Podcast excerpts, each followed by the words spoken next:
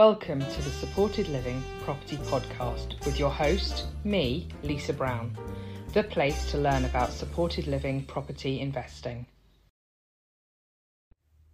In this episode, Christine Janaway explains when you should use an assured shorthold tenancy, which is known as an AST, and when you should use a lease. She shares some things you should discuss when drawing up heads of terms for a lease, and also gives advice about negotiating to get the best possible lease terms for you. Hi, Christine. It's great to have you here today. Thank you for joining me. How are you? I'm fine, thanks, Lisa. Really well. Thanks Good. for thanks for inviting me. Good. It's great to have you here. For those who don't know you, Christine, do you want to introduce yourself and tell people yeah. a bit about you? Yeah, yeah, sure. It's um, I'll keep it as short as I can because I've had a long career because I'm so old now. um, okay, so my name first, Christine Janaway. I'm a fellow of the RICS, that's the Royal Institution of Chartered Surveyors. Um, I qualified way back in the olden days of 1989. Gosh, that's so long ago. Um, and all my career, basically, I've dealt with leases. I mean, some surveyors do like resi valuation, mortgage valuations, all that type of thing, or they might be go on to be building surveyors, quantity surveyors, or whatever. But I, my career has always really been about leases, either for operators or occupiers. Um, I've been head of property at two national change of estate agencies. I've been a partner in charge of a fee earning commercial surveying team. I've done structured finance, I've done development, I've done all sorts of random, actually, bits and pieces. Um, yeah, some some people might say I've got very broad experience. Other people might say I just duck and dive around from one thing to another. I prefer the former, obviously. I think definitely broad experience. so um, uh, what I'm doing at the moment is I um, I own a lettings and management agency in the North Cotswolds. We do holiday lets and um, normal buy to lets, so a bit of a plug for my business there. But um, as an investor, I've moved more and more over to the social housing sort of focus for lots of reasons, which we don't have time to go into now. But um, yeah, that is primarily my focus now. I've still got some buy to lets and commercial and stuff, but the thing I'm really focusing on is social housing, supported care, living, that type of that type of Perfect. That's great. Um, and I think the, the main question I wanted to ask you was about um, why a lease and not an AST? Commonly, when I'm talking to people, well, yeah.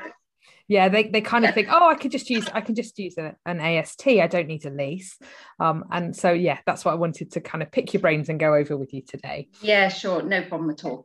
Okay, so an AST is a very specific thing, Housing Act 1988 thing. It is a right of to occupy by an individual or group of individuals, family or whatever. Um, for and they actually need to be in occupation and they are individuals themselves. So mr and mrs fred bloggs and their 16 children they, they're the people who are going to occupy. Um, and it's governed by over 170 pieces of legislation that particular that relationship and you you can grant an AST very easily verbally. It doesn't even have to be in writing. There are certain clauses which will automatically be read into even a verbal agreement.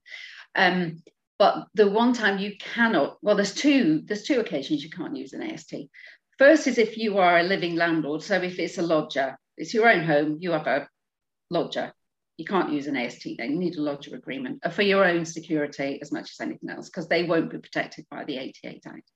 Um, and the other instance is where you are not letting, either you're not letting to an individual, it's a company or some sort of organization, or you can be letting to an individual, but they're not actually going to be living in it themselves. So you could take um, in the supported living arena a five bed house you could grant a tenancy, let's call it that for the moment. So a tenancy can be an AST or it can be a commercial lease. So you can grant a tenancy to Fred Bloggs, to use that name, but unless he's in occupation himself, it is not an AST. If other people are going to occupy, Mr. Bloggs will be granting the ASTs, maybe, to those individuals in occupation, but he himself cannot have an AST. Now, if you actually have already signed an AST with him, um, the normal legal um, processes come into play. If there's ever any dispute, the judge will look at that document and say, well, I know it says it's an AST, but it's not an AST, it's a lease, commercial lease effectively, because they're not in occupation. And similarly, if you were to grant a, a lease to an individual who would then live in that property themselves, and there was any dispute, the judge would look at that and say, I don't care what it says on this, this is an AST, and that's how I'm going to treat it. So you can have a piece of paper that says all sorts of things, and people sometimes use licenses, don't they, particularly for mm-hmm. agents. And the document is called a license, and it's got all sorts of terms in about this and the other. Completely irrelevant legally. That is an AST, and the norm, all the normal protections apply. So that's the basic difference, which I hope is reasonably clear. Yeah, that makes sense. So even if you've granted the wrong thing, for the courts the would treat thing. it. Yeah. Yeah, absolutely. As what it actually is, not as what it calls itself. You know, if it's uh, the the old sort of chestnut, you know, if it waddles and quacks, then it's a duck. It doesn't matter if it goes, oh, I'm a swan. It's still a duck. so, from most of our um, property investors would be letting properties to organisations, whether that's a care company, a charity, a housing association. So that would mean they have to. It's a lease that they need to be it's using. a lease, yeah. And I know that various organisations um, supply documents that they call company-let agreements. Mm. And um, you know, for some for some circumstances, they're probably adequate. But for me, they just don't have the breadth and depth of the detail that's really needed to manage your relationship with the, the organization who is going to be your tenant and how they're then going to deal with their relationship with the people actually in occupation. For me, a company let agreement is was a little bit thin. I mean, I'm used to commercial leases, okay, with institutions and all sorts. So, you know, typical co- commercial lease that I might deal with daily might be 50, 60 pages long. They don't need to be that complicated, but they they do need to um, they do need to be detailed enough so that all parties know exactly what they're dealing with. Um, and in particular, if you want to exclude them from security of the Landlord and Tenant Act 1954, um, they really need to be a lease. And you need to go through the correct process to make sure they are excluded. And there's different processes depending on how long a gap between agreeing the words and actually signing it 14 day gap. Sometimes you have to serve a notice, sometimes you can just put it in the document itself. It used to be that you had to go to court and get the court to rubber stamp it being outside the act. But I think um, whoever amended that legislation must have realised that actually most people are grown ups when they're entering into these documents, and they they should jolly well know, you know, what they're letting themselves in for. Because there are, if an if a lease is excluded from the 54 Act, there are only a couple of circumstances in which the landlord can refuse a new lease when that one expires. But that's a lot of detail we don't want to get in here today. Um, yeah, so that's ba- that's the basic. I, I would always want to see a lease with sufficient amount of detail in it, um, rather than just a, a three-page company let agreement that you've downloaded off the internet from somewhere. Because it's a, a, serious document, isn't it? And I think that's the it thing. Sometimes people, document.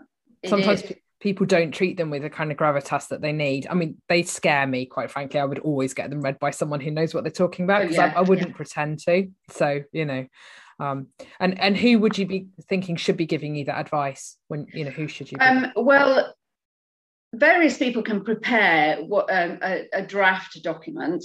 Uh, I mean, I do them, for example, mm. and they are normally if you were going to take a, a lease on a on a premises that's not an AST. So that would normally be a shop, an office, you know, a factory, but can equally be a house if it's for these purposes. Um, you would have a someone acting for you, and they would draw up a heads of terms, which covers all the pertinent uh, terms that you've agreed, and then you would hand that to your solicitor and say, "Can you turn this into a lease, please?" Um, but it is perfectly possible to have a draft template lease which covers all the relevant points and then you insert the detail. So it's if you like, it's sort of a glorified heads of terms, vastly expanded. Um, so the terms you're looking to put in there, which are really important, are first of all, who you are and who the tenant is, very important. Um, and whether you've got a guarantor, because they need to be what's called a surety on the lease. And they will have certain obligations if the tenant fails to do X, Y, or Z. and then you're going to have how long the lease is for. And then you're going to have how much rent they're going to pay on day one, or if there's a rent free period on day whenever the rent starts. Whether there's any other contributions they have to make to, if it's a short lease, three or five years, you wouldn't get you shouldn't get anyone signing up to a full repairing lease on that basis. There would be responsibilities for the landlord. So, um, whether the tenant contributes to those or not, which is a service charge effectively.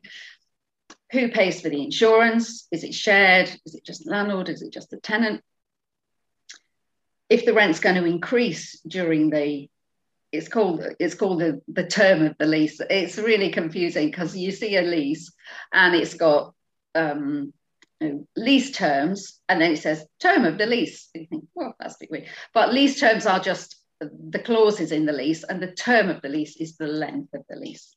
Surveyor speak. It's confusing. I don't know if it's deliberate. Probably, actually. It always feels like it is. it's to keep everybody out, you see, keep it a little closed shop. That's what it is. Um, so, whether there's going to be any rent reviews during the term of the lease, the, the length of the lease? Um, if so, when are they going to be? How are they going to be calculated?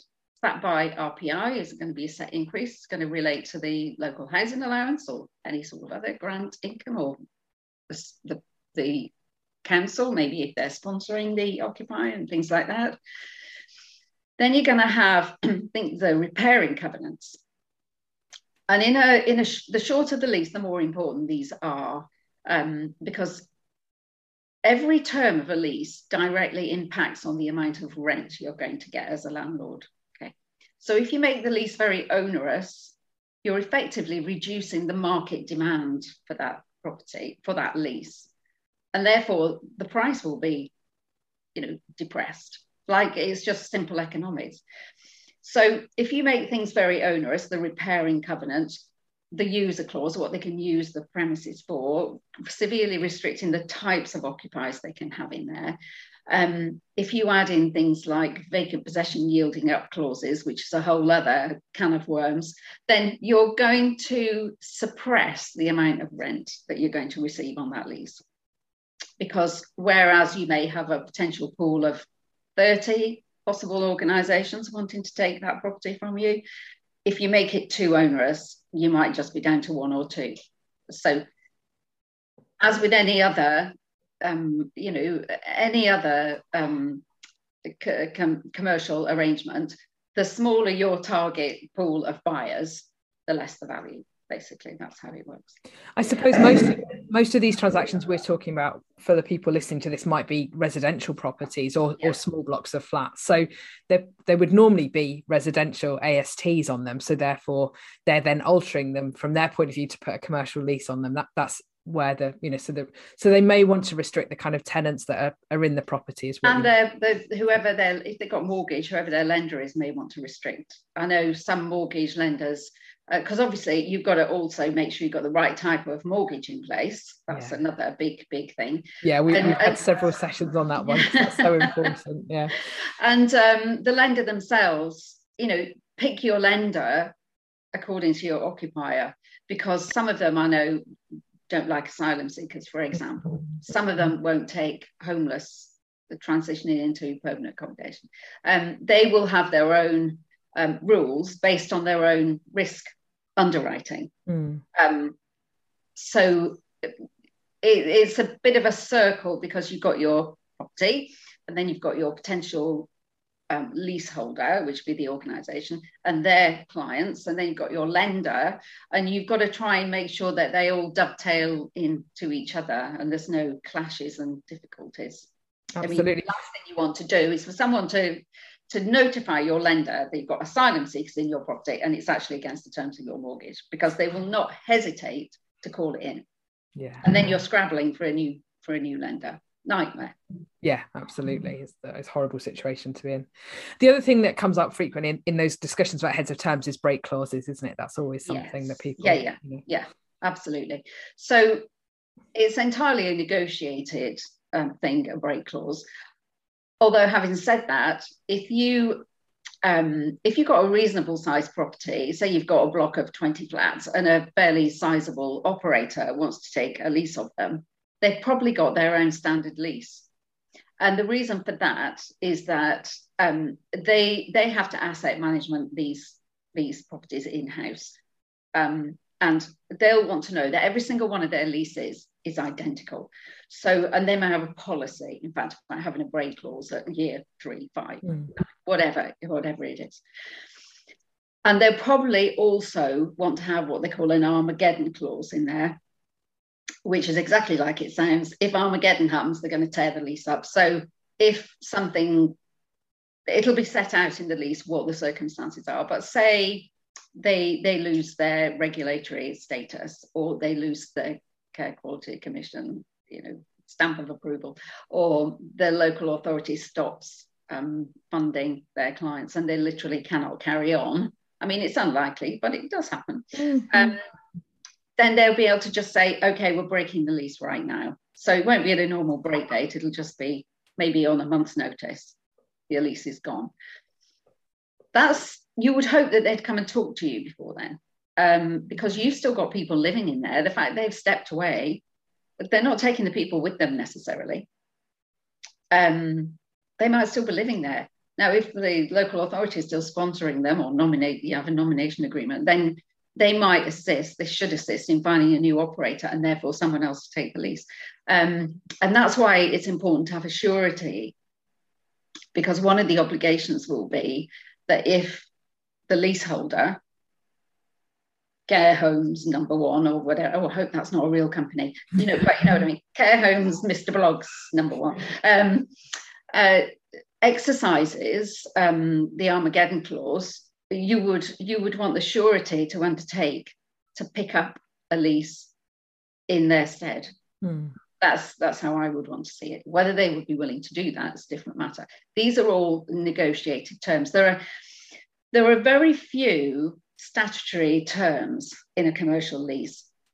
Uh, basically, you've got the right, the, the tenant has the right to quiet enjoyment, just in the way they do in a residential property, you know, as on an AST. In other words, the landlord can't constantly harass them and come in without permission and all that sort of thing. They have the right to support and protection from the remainder of the building or the landlord's broader estate. So if they're just taking one, let's say six flats out of a block of 12, they'll have the right of support and protection from the rest of the building. And, um, you know, fundamentally, that's it. I mean, you can create a commercial lease verbally, just the same as you can create an AST. But you wouldn't really want to do that because um, the basic terms are actually not very extensive. You could probably put them on one side of A4. Um, and if you if you allow a company to take occupation, give them the keys, give them possession, because don't forget, as a landlord, no matter what type of tenancy you grant, AST, company let commercial lease, you are giving up your right to, to enter or occupy that property completely. Mm. Completely. So they have total control of that property. Um, so you, you don't really want that just to be left to the whim of a judge to decide who can do what, when, and how. You want it to be written down in a document. Yeah. So it's it's really important to get it right, isn't it? And get it written. It down, is right? because in, in the same way with any other contractual arrangement, um, the more detail, the better. Because if there's a dispute, um, you can go to the lease and you can say, well, okay, we, we disagree about this. This is what it says in the lease, so this is what we have to do. Mm. Easy. Whereas if it doesn't say it in the lease, then you're going, well, I think this, and I go, well, I think that. And, and uh, these things do end up in court. Yeah. They do. And you don't want to go to court on a commercial lease because it's not like the first tier property tribunal where the tribunal chairman's, you know, practically making you a cup of tea and, you know, it's very informal. It's a formal process. Mm. Um, and you're probably going to need a barrister with you. I mean, this is we're talking expensive. Yeah. So, so it's, it's, you need to get it right at the beginning, basically. Is, the better the lease at the beginning, the easier the relationship mm, with, you, with the with the owner and the um, operator, you know, company on the lease. Yeah, absolutely, definitely. And when you're negotiating those heads of terms and coming up with those heads of terms, what advice would you have, Christine? Well, it depends whether I'm talking to the operator or the landlord. so, a few tips for both, then, perhaps. Okay. All right. Well, uh, yeah. I mean, some of the advice is is the same for both of them, um, and quite broad. I mean, I've already said all the terms of the lease will impact on the rent. So, the easier you make it as a landlord to increase your potential pool of um, leaseholders, the more income you're likely to generate. Um, and the more restrictive you make it, the less income because you're reducing your market. And for the operators, it is helpful to have the terms as broad as possible, even if it means you might pay a little bit more rent, because it just means you've got ultimate flexibility in your business. And this is your business, isn't it, as an operator? And you don't want to be hemmed in by lots of um, very intrusive sort of controls and checks and balances that are coming from the landlord. Um, you want to have the right to freely occupy without interference from the landlord the property that you're paying rent for. Um, if I was a tenant acting for a tenant, I'd want break clauses. I'd want an Armageddon clause. I wouldn't want a guarantor if I could possibly get away with it um, I'd want a nice, easy um, exit, either at the break clause at the expiry of the lease, no vacant possession requirement on a break clause. I'd want minimum dilapidations liability, etc. I'd want minimum repairing liability. If I was a landlord, I'd want exactly the opposite. So it, it is um, a balance. Mm. And uh, yeah, both parties really are, are wanting opposite things, but actually, in reality, where they come together in the middle and um, come to some properly mediated, and that's why most people employ agents to act for properly mediated agreement, then it's what they say about um, compromise everybody gets something that they want. And the things they're not getting are not the really important things that they're having to give up. The most important things they need, they're getting. And, um, you know, uh, and as I say, this is why most people in um, companies, landlords, organizations employ agents because they're very experienced in the market and they know what will what can be done and what can't be done. And they're very experienced in in commercial leases. So um, they will tell their client well i know you want this that and the other but actually you're never going to get that in a million years, so you might as well just forget it. Or that's not legally possible. That's another thing. Um, often landlords want things that are not legally possible. And I'll use the example of ASTs because it's easy. Um, there's usually a clause in an AST that the tenant can't change the utility provider and can't change the locks, neither of which are legally enforceable at all. Um, the tenant's perfectly free to change their utility provider and perfectly free to change the locks and to not allow the agent in. There might be a clause that says the agent's going to come and inspect once every three months, and the tenant just says, no, they're not. They're not coming in. That's it. The only time you can get in a property with an AST, um, if the tenant won't let you in, is with a court order. A, you know, a com- commercial is a little bit different because there'll probably be a clause in there that says the landlord has the right to inspect on reasonable notice which is usually seen as like 48 hours, or you might be specified as a week. If you've got um, uh, occupiers in there with particular sensitivities, say autistic um, teenagers or you know whatever it is, then obviously you want to, as a tenant, you want to make sure that the, the landlord's right to inspect is carefully worded so that it's not going to interfere with the with the operation and the and it's not going to unbalance the atmosphere in the property and all those types of things.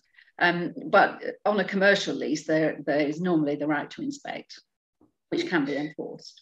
So that's I guess, between entities. I guess it comes to the landlord um, and the and the providers understanding each other and trying to listen to each other and understand kind of the pressures on both of them and, and what's restricting each other and trying to kind of come to that compromise i guess which is that doesn't just apply to leases though does it?